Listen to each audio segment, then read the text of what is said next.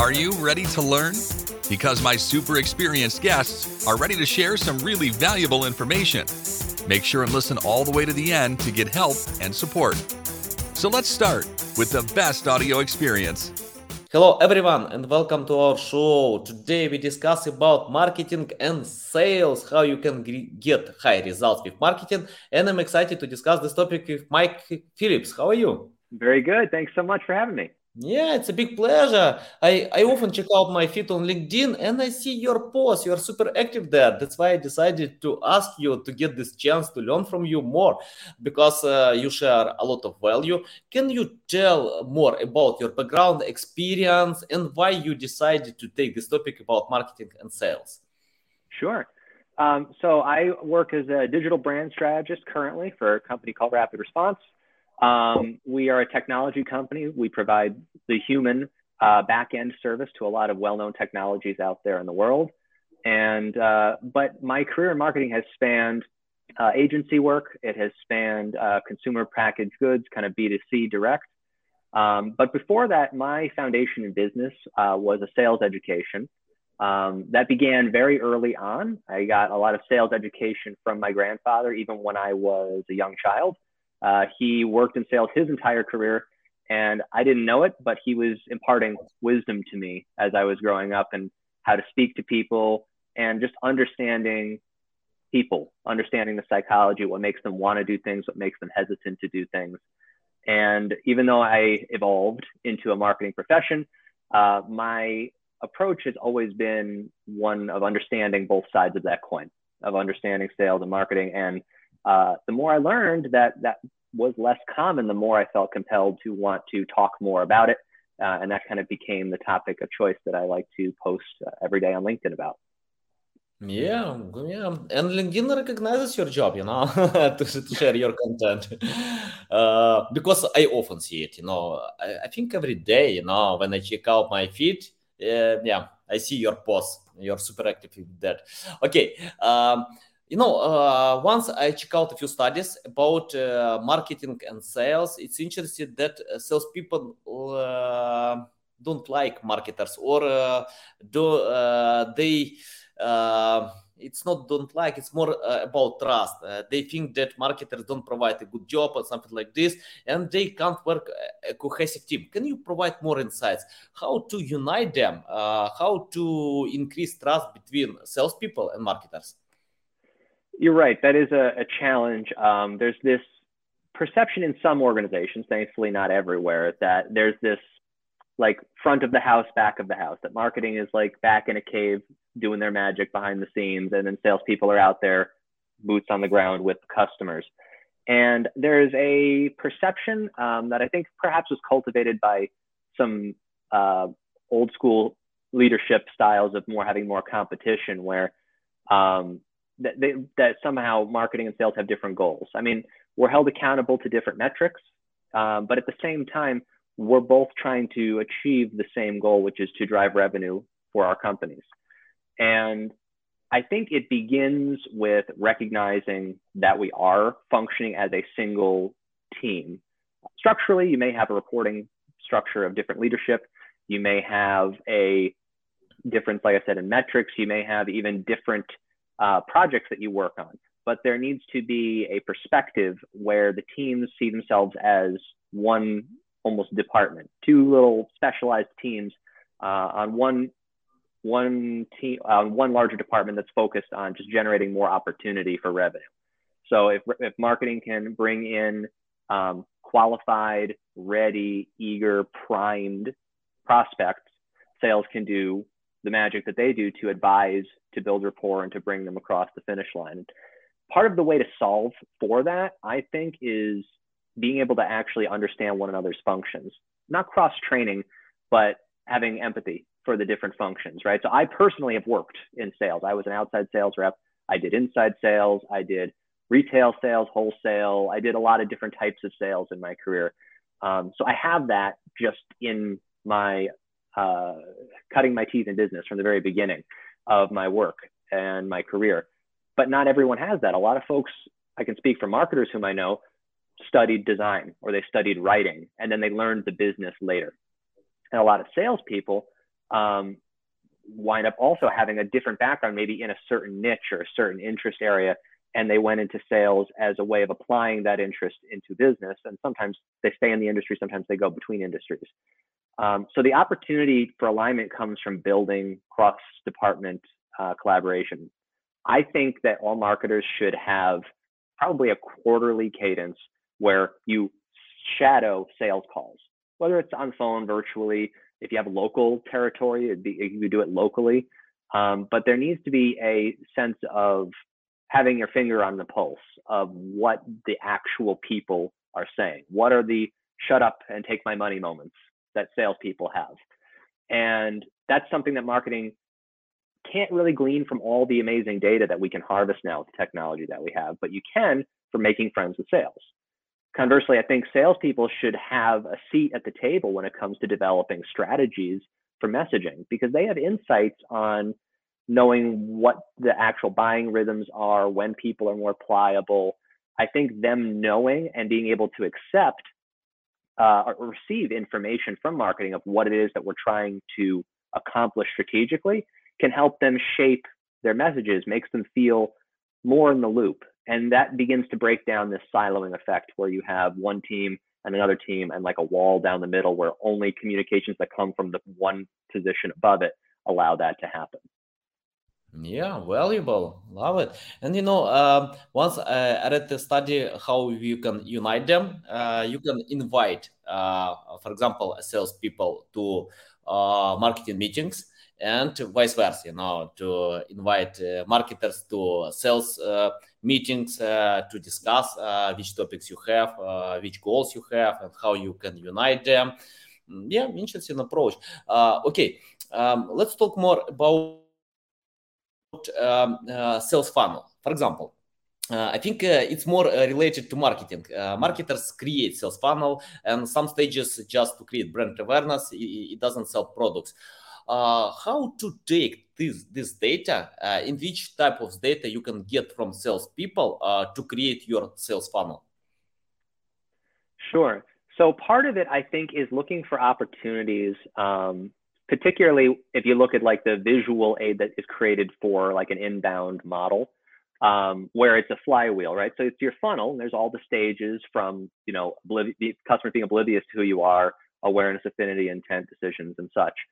But if you wrap it into a circle where marketing feeds into sales, sales feeds into the customer experience, and then that feeds back into new marketing, um, it takes the same funnel, just kind of wraps it all into a circle. I, I have found that to be extremely helpful.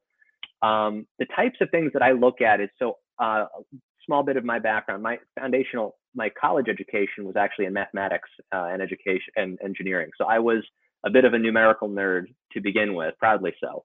But um, so what I look at is I look at qualitative data and I look at quantitative data, right?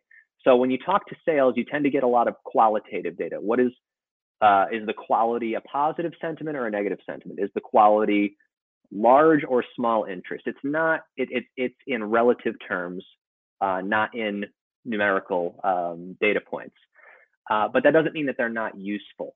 A lot of times you can take kind of qualitative data. Let's say you you shadow 10 sales calls and you get all the sales calls, customers seem to respond positively to a certain turn of phrase that the rep uses. What you can do is take this qualitative data that that turn of phrase is very useful, and then you can bring it into a quantitative, a numerical analysis on the marketing side of the house. So you can run that as copy, doing A/B testing um, in either ads that you're running are very easy. Emails can also be an effective way of testing that. And then from that test, now you have numbers data. You don't just have a small sample size that seems like everybody likes it. You can run an A B test with 20, 30, 40, 50,000 impressions, and you can say, wow, 80% of people in a broad spectrum targeted based on our customer profiles like this messaging. That's good messaging. We should definitely adopt that more broadly. And then you can bring that back into sales and say, hey, you guys brought this to us. It works on our side too. We're going to start creating a more universal approach. Make sure all the salespeople know that that turn of phrase or that right that way of expressing your solution works. Um, so that's kind of the what I do is you make the bridge between qualitative and quantitative analysis. Yeah, cool, cool. Okay, uh, okay. Uh, when we learned, we, when we got this data, what's the next step? We need to uh, convert them. Uh, I mean, like to create content or uh, or to set up our marketing uh, campaigns. Uh, can you provide more insights how to uh, convert this data, how to use them? For example, I know that many companies uh, are using tools not bad, but uh, you know it's better to uh, talk to your customers and salespeople can provide more insights about your uh, buying persona to learn from that. Can you tell more uh, how to convert data to suitable format and uh, provide this information for content creators? Because I think without content creators, you can't go ahead. You're right. Uh, one, one of the big challenges, I think, um, in integration, even within the marketing profession itself, is uh, how do you get that left brain, right brain connection, right? So you have the the data driven person, you have a creative person, and how do you combine them, right? I think part of it comes down to, at least for me, the best functional way I've described, I've figured out how to do it is to know how to sell internally on a concept, right? So I mean, my my background in knowing about a little bit about selling I mean, I'm by no no means a really good salesperson. I'd probably still be in sales. But at the same time, I know enough about what makes people buy into an idea and how to present things and how to be persuasive, um, but more so how to be educational. Uh, and I think you combine that uh, in a way, and you have to start treating internal stakeholders like customers too. So, for example, you know, we may run, uh, we may go to my, our creative team to run an ad, and we may come up with four or five different designs on something. And the trick there is then I say, okay, let's let's run them all in a optimized, uh, in a dynamic creative ad. We won't even we won't even pick or distinguish between them, but I'm going to then see which ads perform better when you have them compete against one another, which ones get the budget, which ones get the results, and then I provide that feedback back to this to them, and I present it. I say, okay, creative folks, these are the ads that are working really well. Now let's analyze why we think this ad performed better in this collection you know and then they have great insights. A lot of uh, folks who are trained designers they've taken classes in color theory. They've taken um, under classes in um, just general aesthetics and understanding what makes people attract to things. Maybe it was the combination of copywriting with that particular creative and together they made the profound effect and then when you have that understanding, it's about being able to combine that into a little mini story and bring it to leadership and say, okay, leadership, here is what we've learned from the ad. Here's why this works better. Here's why this should be a more ubiquitous part of our advertising approach. We can show you the numbers. We can show you that we can turn those numbers back into new actions and more ads that look like them. And we can reasonably extrapolate that we'll get more results by doing more of this. Uh, that's that's the process. It really comes down to communication internally as much as it does knowing how to bridge analysis uh, and the creative approach. Yeah, cool. Um, you know, people often ask me one question about the length of content. I can't avoid this question uh, and I want to ask you about that. For example, uh, say, uh, marketers usually write a lot more to uh, submit many keywords, for example, for SEO or any other purposes. Uh, salespeople usually uh, try to submit some sales information. How to find this balance? For example, when I open apple.com, I can see a, a few words not a lot, you know, just uh, amazing pictures, uh, simple pictures, amazing, uh, but a few words. But it's not good for SEO. Can you uh, tell how to find this balance between uh, uh, the length of text? Yeah. Sure. I mean, that's that's an age-old tug of war, right? People respond more impactfully to short copy. This is why, especially sales folks, they're not going to write you a love letter if they could, if two sentences will do the job. And at the same time, SEO loves the ability to have language and to crawl a story and understand context better. Um, so when it comes to digital content, there is no right length. It really comes down to finding, creating the right content for all stages of your buyer's journey. So you should have the short, impactful copy, which, by the way, short copy is harder to write than long copy anyway. Um, it's true. And then you may spend a day writing three sentences or even three words, and you can spend an hour writing an entire page, writing 3,000. But um, I think writing the copy and having multiple pieces of content that address whatever the solution or product is at each stage of the buyer's journey is the compromise. So you should have the short, impactful copy that's on apple.com's homepage. You should also have the in depth articles that they have on Apple's newsroom blog. They do both. The customer who is browsing wants the short copy to determine whether they have any interest or any affinity at all for what it is that you do. That copy is serving its job. You should also have the long copy to be able to rank well for SEO elsewhere, maybe talking about the same topic, uh, maybe talking to the same ideal customer profile, but a different format. And then that can be crawled. And then you can use a blog or a longer service detail page, um, a read more section that can link back to the shorter copy that has better conversion for people who might be further along, where they don't need you to talk at them so much, they're ready to buy. So having the writing and the content for each stage of the journey is what I see works best. Mm-hmm. You when I check out your LinkedIn profile, I found that you have experience with branding.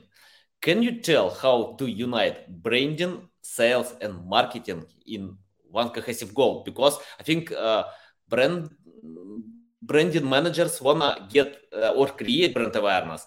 Uh, sales wanna sell right now. I don't know. Marketers wanna uh, combine all of them. Yeah, provide your insights how to unite them. Sure, and, and you're right. And in many ways, uh, most obviously, a lot of times those different areas compete for budget within the company, but they also seem to compete for atten- attention and bandwidth and priority level. Um, and I, I think one of the main things to understand about brand regardless of what department you're in, is that when you work for a company, a brand becomes a distributed identity. It's something that everybody who works for the company takes on. You know, I I work for Rapid Response, and then the way I present myself and the things that I speak about reflect on the company. The comp, what things the company does reflect on me. It's an alliance of my personal brand and the and the and the corporate brand. Um, I think that responsibility that each person bears actually can be the uniting force. So when you look, uh, one of the main ways, especially in modern selling, that people are doing now is utilizing social selling, having sales reps build a personal brand on LinkedIn, on other platforms, and not be mouthpieces of the company, but be their own professional brand, be their own uh, person, a authority whom is interesting, subscribing to, following, and making sure that you actually get to see and learn more from them that level of empowerment starts to put that brand building psychology in the heads of executives, in the heads of salespeople, and then it's already kind of there for many marketers. And when you have each person starting to focus on what it takes to build a brand or to build a, a narrative around themselves, it reduces confusion and I think increases the level of connections that people can draw between what each department's functions are um, it's something that I've advocated for a lot in the work that I've done that we can connect um, salespeople to having their own brand, having resources, the knowledge, the training, the tools to be able to do that, and then seeing them um, and helping them produce tangible sales results from it. Once accounting sees that sales is producing results from this activity, they know the ROI is good there's no more any confusion or level of competition. They see that it's truly just all different uh, different pieces of the same machine. That if you remove any one cog, it just doesn't run as well. Yeah, valuable, valuable. Uh, okay, uh, can you tell how to create a buyer persona? For example, um, if a software as a service company uh, has clients, women, men, adult, uh, young, how to find your buying persona because it, sometimes it's hard. For example, uh, Tim Soulo from Ahrefs uh, shares that uh, can't find buying persona because yeah, the audience is so broad. Can you tell your insights about that? Because I think uh, buying persona is essential for uh, pay-per-click campaigns, not for organic reach.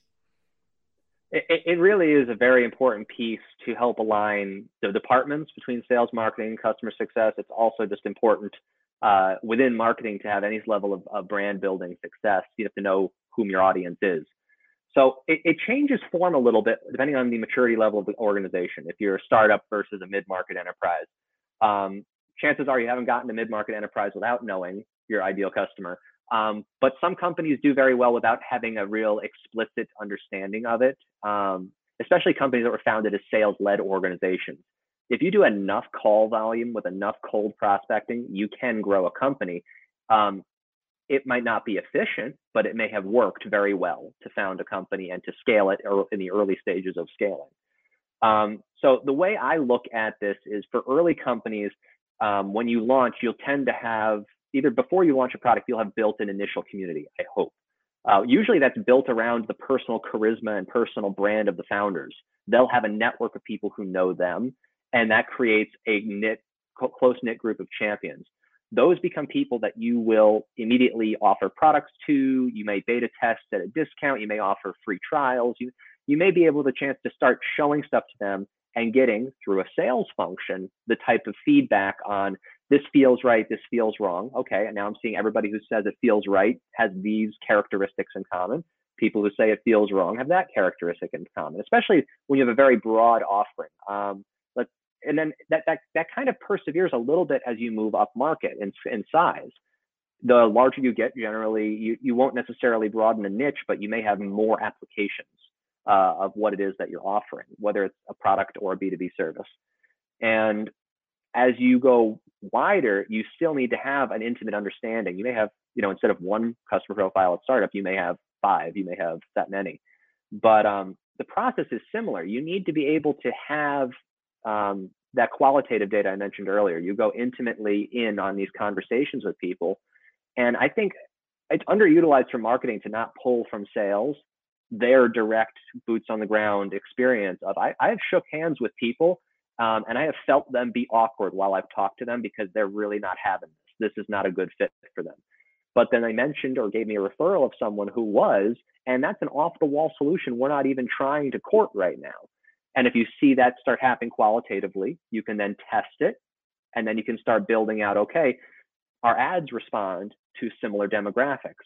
Our uh, search traffic uh, analytics are showing similar, tre- similar trend lines.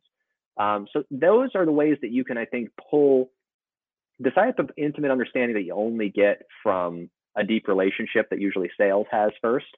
And then the refining of that is you, you establish it through data, but then you refine it by bringing that through into the kind of customer success side. So this is either your customer support, uh, customer success, or, or, onboarding, and overall like your uh, concierge customer service that goes while they are after the sale, but still a customer. And they're a great and undertapped resource for knowledge for you to say, okay, this person is archetype A and they should have these concerns and we want to make sure we address those in the handoff from sales and we want to make sure that that's the number one um, uh, positive value that they get out of their onboarding and so they will renew or they will buy again from us and they may give you feedback and say yeah that worked great but i'm hearing from these i'm solving a problem i'm getting questions on a product or on a service continuously that um, if we could address that earlier on in the process, either in the marketing or the sales process, may result in a better overall uh, funnel speed and better deals and better customer loyalty, better stickiness over time. So that's the way I would look at it. Is it's an opportunity to originate from sales, um, test it through marketing data, so that now we have numbers originating in marketing, and then refining it through customer success, so that we wind up having new insights coming through them and that can lead back to new sales and that's again the flywheel kind of that round circular self-feeding approach um, to what i thought the revenue engine mm-hmm. Yeah valuable valuable. Okay uh, let's talk about linkedin.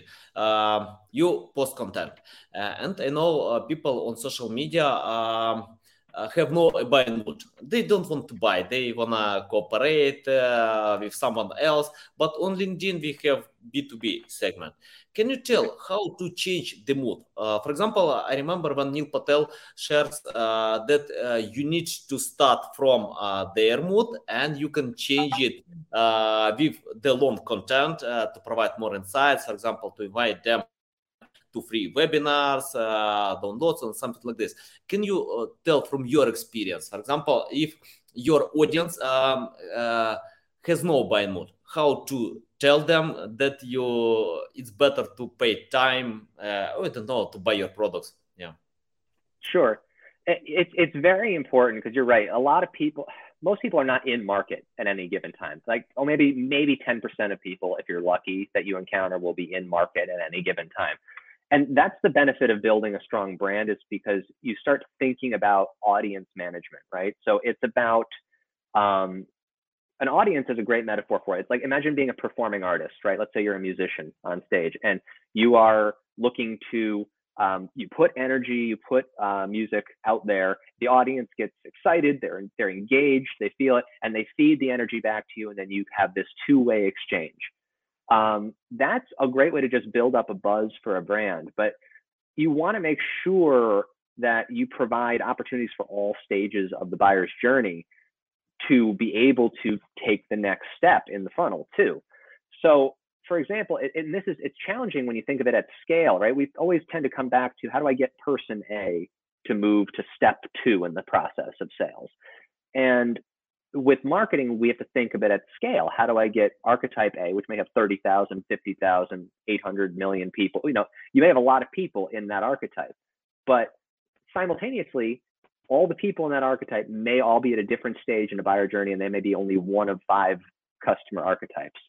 So you have to provide simultaneously all different pieces of content that allow or provide for, or more accurately, attract people to move forward into the next step. So I provide the metaphor a lot of times. So, like in sales interviews, a lot of times, at least old school traditional sales interviews, there's a question of, are you a hunter or a farmer? And this was meant to gauge your psychology, how aggressive you are, what's your approach to uh, harvesting new, to getting new business. And you know, a hunter will go out and they will pursue a target. They will be uh, dedicated and relentless, and they will be able to handle rejection and failure. And there's a lot of merit to that psychology. Um, the farmer does more of an attraction, nurturing approach, where what you plant this year may not yield crop for several years. And you kind of need to be able to provide both mentalities. Uh, on LinkedIn specifically, one of the best things to do is to be able to, as an individual profile, so this works for sales reps for companies as much as it does just for independent agencies.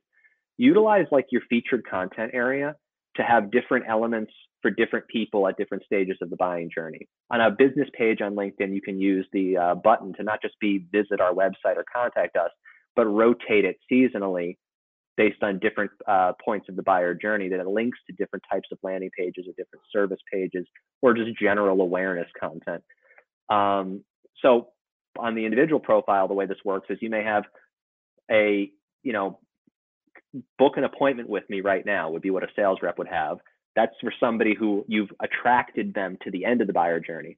You may have a feature discussion, or maybe it's a video clip of being on a podcast interview like this and you can feature this content so you're like people already know who i am but i want them to really like the way i do business to build that deeper level of affinity. And maybe when they do then they can start to explore through what you say in that do i have an actual awareness of my problem and an intent to solve it? Um, and then you can just have your general posting that you provide every day to make sure that you're continuing to put yourself in front of enough eyes that you have enough uh, awareness generated and that, that, and that's generally the approach is it's about creating this collage creating a mix of content that serves all different stages of the buyer journey at the same time. Not everything should sell. Everybody knows if you try to just sell every time you're going to get ignored and maybe ostracized. You may even have a negative impact let alone a neutral impact. Um, but i think also if you don't mix in opportunities to to harvest you're it's like growing crops but never going out and picking anything. So there's got you have to have a, a proper mix of it. And a lot of that you learn through experimentation of what works for your particular audience. Yeah I like your examples. And you know, uh, uh, by the way, about uh, different types of content, uh, from my experience, I think it's better to create content that you like to create. For example, uh, I often check out some studies that uh, video provides high engagement, or I don't know, or long content, uh, writing content can provide high engagement or live stream. But you know, if you don't like this content, if you can't create it, it's better to avoid it and uh, pay attention with something that works for you. For example, uh, I failed many times with many different types of content because uh, I didn't like this content you know and for example uh, common marketing or uh, guys proclaim you need to find where your audience is but you know i think your audience can be on Twitter, on LinkedIn, on YouTube, on Instagram, everywhere. It's up right. to you. It's better to enjoy time. Uh, by the way, t- tell why you uh, choose LinkedIn, not uh, other social media platforms, or you repurpose content with different platforms.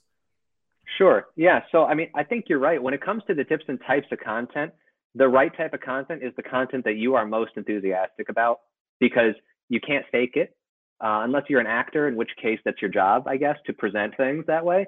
But for me, you know, you have to be able to do in a medium that you are passionate about, number one. And then two, you want to write, speak, record, create the things that you wish you saw more, of in the world.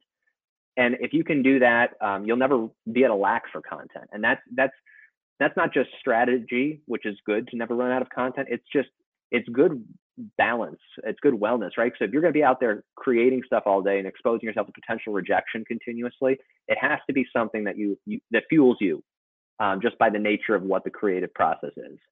So that's when it comes to content.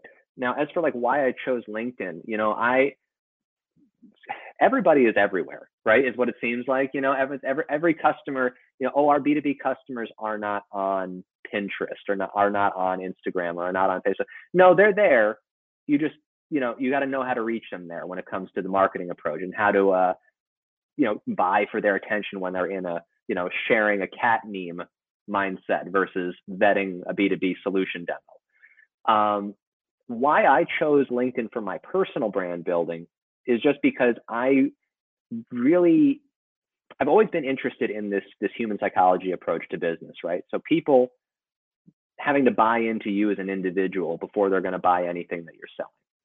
And I found that the opportunity to write content every day um, was exceptionally helpful for me to to find my voice and the way I wanted to articulate the things that I felt on the inside, but how to communicate them um, in an impactful way.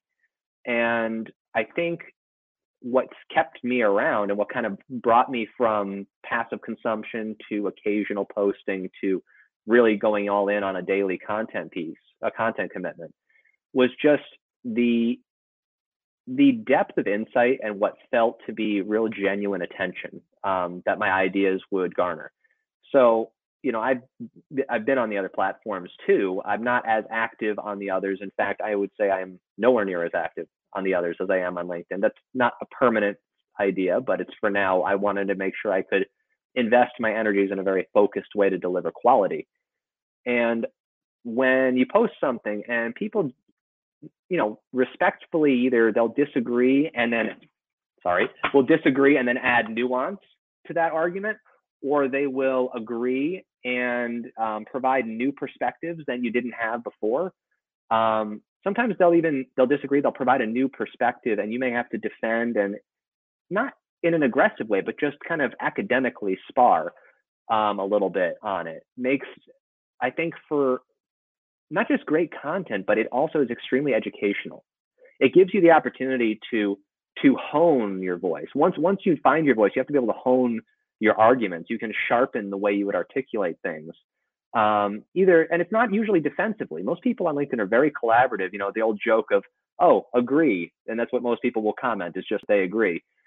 But I, I, I found that I have bonded with, made friends with, and connected with some very genuine people who had either genuine questions or genuinely provided new ways for me to think about things uh, that that have been a more profound level of like a worldly education uh, than I ever would have gotten in another platform. I think the, a lot of that uh, from LinkedIn's perspective is due to the nature of the format that you're able to engage.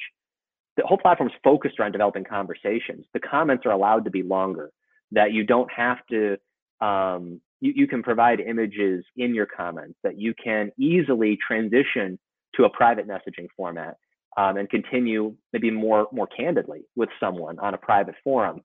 And I have found that to just be the most impactful, and it's what keeps me coming back because, you know, I have been educated and I have learned more about my profession, about business in general, there than I ever did in a university course. And a lot of it is just by almost having access to thousands and thousands of, of mentors and like journeyman or apprentice kind of dynamic where people will uh, will share unique ways of expressing things in my field and in other fields, and th- that's invaluable. And so, yes, I, when you choose a platform, it's got to fuel you, like I said, and, and so I, it's a little selfish that I chose LinkedIn because it does fuel me very much. But I have been pleasantly surprised that the ideas that have been inspired from me, sometimes a comment I'll make on somebody else's post becomes a post that I flesh out for myself. Um, it has just been an opportunity to not just build a brand for the sake of having a brand or having a following to say I've got a big following, but to be able to advance new ways of approaching problems and to break out of a rut that sometimes within a company we may get uh, steeped in a culture or in one way of solving a problem or being in a small group uh, you may all eventually be uh, thinking all the same way and i think having that wall of the office, uh, metaphorically speaking, opened up to a world of professionals uh, is invaluable, especially in any revenue generating role like marketing. Yeah, I, I couldn't agree more. You know, uh, especially when you mentioned about uh, to be yourself. You know, uh, because I often see even uh, when I started my LinkedIn journey, uh, I read uh, a few um, guides, uh, tutorials, how you can win engagement on LinkedIn, and I found they recommend what everyone does you know and uh, right. i started to post the same content i started to copy others and I couldn't get any results. But when uh, I avoided it, I decided to find my way, you know, to be myself, to right. post what I like more. And uh, uh, by the way, can you share uh, where you find ideas for your posts? Uh, from your experience, from uh, learning from others, or any other type? Uh, because you know uh, my audience often ask me how to find ideas to post uh, a few times a day. It's hard. I don't know. For me yeah, but you know, for me, it's not hard. I can tell you. Uh, for me, it's hard to find time to post uh, all ideas that I have. I would agree with that comment. I think events at first it feels hard, and then after a while, the hardest part is having the time to flesh all the ideas out, right? So for me, my inspiration it, it comes from from so many places, but it starts with I want to create the conversations and the content that I wish I saw more of in the world. And then the inspiration for how to do that just comes from um, being open to seeing unique connections that are like interdisciplinary. So even like this is where like my passion for connecting sales and marketing came from, but also I look outside of the world of work. So I I'm a weightlifter. This is my hobby. I used to compete, um, but it's mostly a lifestyle of fitness for me right now. And there is a huge amount of growth psychology and self motivation and understanding what it takes for someone to persevere through discomfort, how much you're willing to do, and then strategically what it takes to continue growth um, in the face of uh, becoming conditioned or used to something. And, and I see connections between that part of my life and marketing. And I oftentimes write about them both. I write, I tag most of my posts under marketing muscle uh, as a hashtag because that's my way of showing the connection that I have between the two the two interests. And the processes that I go through, you know, I will pull um, a comment that I make on other businesses or other uh, personal brands posts, other people's posts. I'll comment on something, and if people react well to it, or if it generates a conversation that I generate new learning from, I'll take the two sentence or three sentence comment, and then that becomes a 2,000, 3,000 word post that I write. Uh, sometimes I'll take a post that I wrote that maybe didn't perform as well as others that I've written, and I'll try just speaking about it as a video, and I'll just try speaking directly into it. And you build a bit of a, you build the connections in the web between different opportunities. You know, I will share, you know, stories of my personal growth in the gym. I will share uh, comments that I make on others. I will do videos of insights. Um, I think the important thing is it's good to niche, but it's important to be authentically you. And I don't think all of us are single dimensional people. Some of us are very comfortable doing that. And I'm not here to slight that approach, but I think that many of us are are whole people in that we have interests beyond just the one profession that we work in. And being able to bring that into your your LinkedIn uh, posting and being able to draw the connections for people, illustrate why it makes sense that a weightlifter likes marketing, who studied math, who also knows how to play the saxophone, who has all these random things that don't seem like they make sense, just spell it out for them. And that's the opportunity, I think, when you get to that point that you then not you're not running out of things to say, you're running out of time to say them. And that's when you know you can start diversifying and branching out and, and repurposing content more.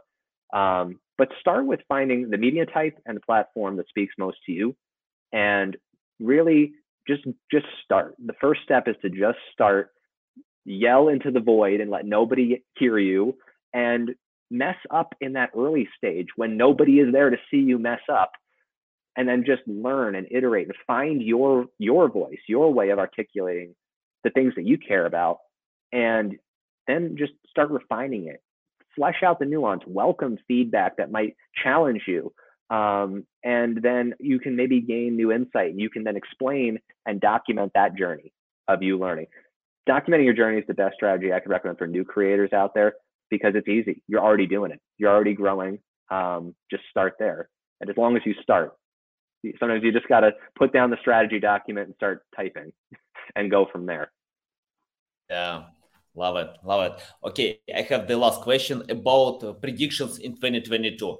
Uh, what techniques will work in 2022 and which techniques it's better to avoid from your experience sure i mean as far as you know looking at, at, at marketing and, and just revenue generation in general um, all of society regardless of where you are in the world have gone through a period of reflection right and we, we've had this this pandemic that we that the, has affected this human race for once all of us have had some level of it touch us um, it, and I think it's kind of tantamount to the type of global event like uh, space travel or other things like that that maybe shifted paradigms. So it changed our perspectives on the way we live and the way we view ourselves. So what I think that's doing is it's it's changing the norms of work and it changes the norms of the way people buy and consume and can think about their personal economies and also the business decisions they make as a whole.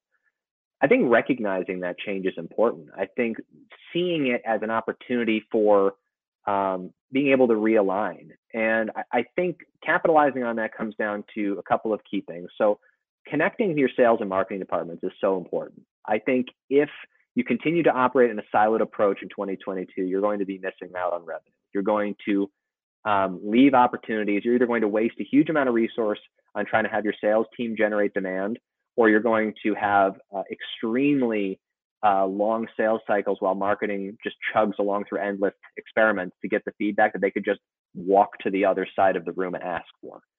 So I think that's that's if you want to think about being nimble, which if we haven't learned anything else, it's that business needs to be nimble, especially uh, in light of all the things we've learned with the pandemic. Um, that alignment is, is one of the most important things. The second one is to recognize that uh, I mean, as proud as we are of the things we create in marketing and as proud as we are of the way we represent our brands as salespeople, nobody cares about you. And especially in light of the pandemic, people have realigned their priorities now. I think people are looking deeper into themselves, where they want to work, who they want to do business with, what's valuable and what's not.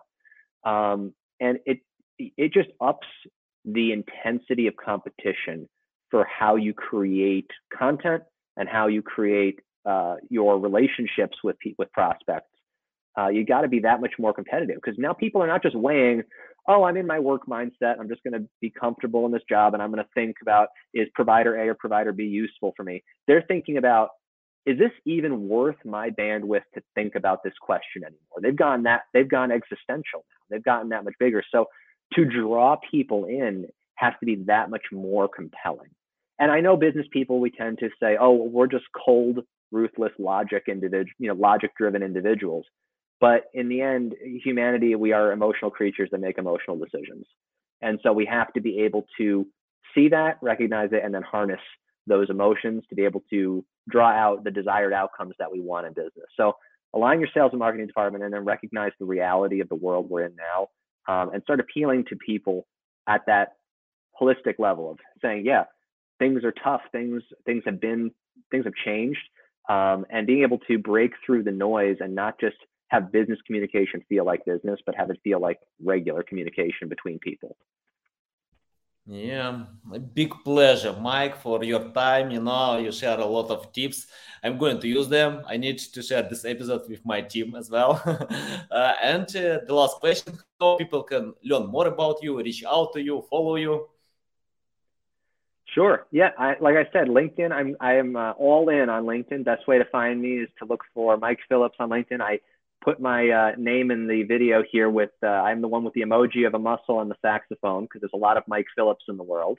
So I tried to distinguish myself that way. And to follow my content, it's hashtag marketing muscle.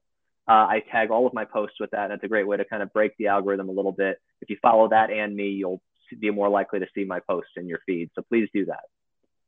Okay, guys, you can find all these links, uh, LinkedIn profile and website uh, of Mike Phillips uh, in the com uh, in the description below. Listen us on Google, Apple, Spotify. Thanks a lot for your time. By the way, uh, when I open your profile, I often see your emojis. You know, it connects with your name. they're there. It's a little bit of branding. Okay, thanks a lot for watching and listening us. Thanks for listening to this entire podcast. Please rank your experience in Apple, Spotify, Google, or any other platforms that you may use. Also, please share your ranking mark on chat at SEOtools.tv to get a special gift. We'll see you soon on other valuable audio podcasts.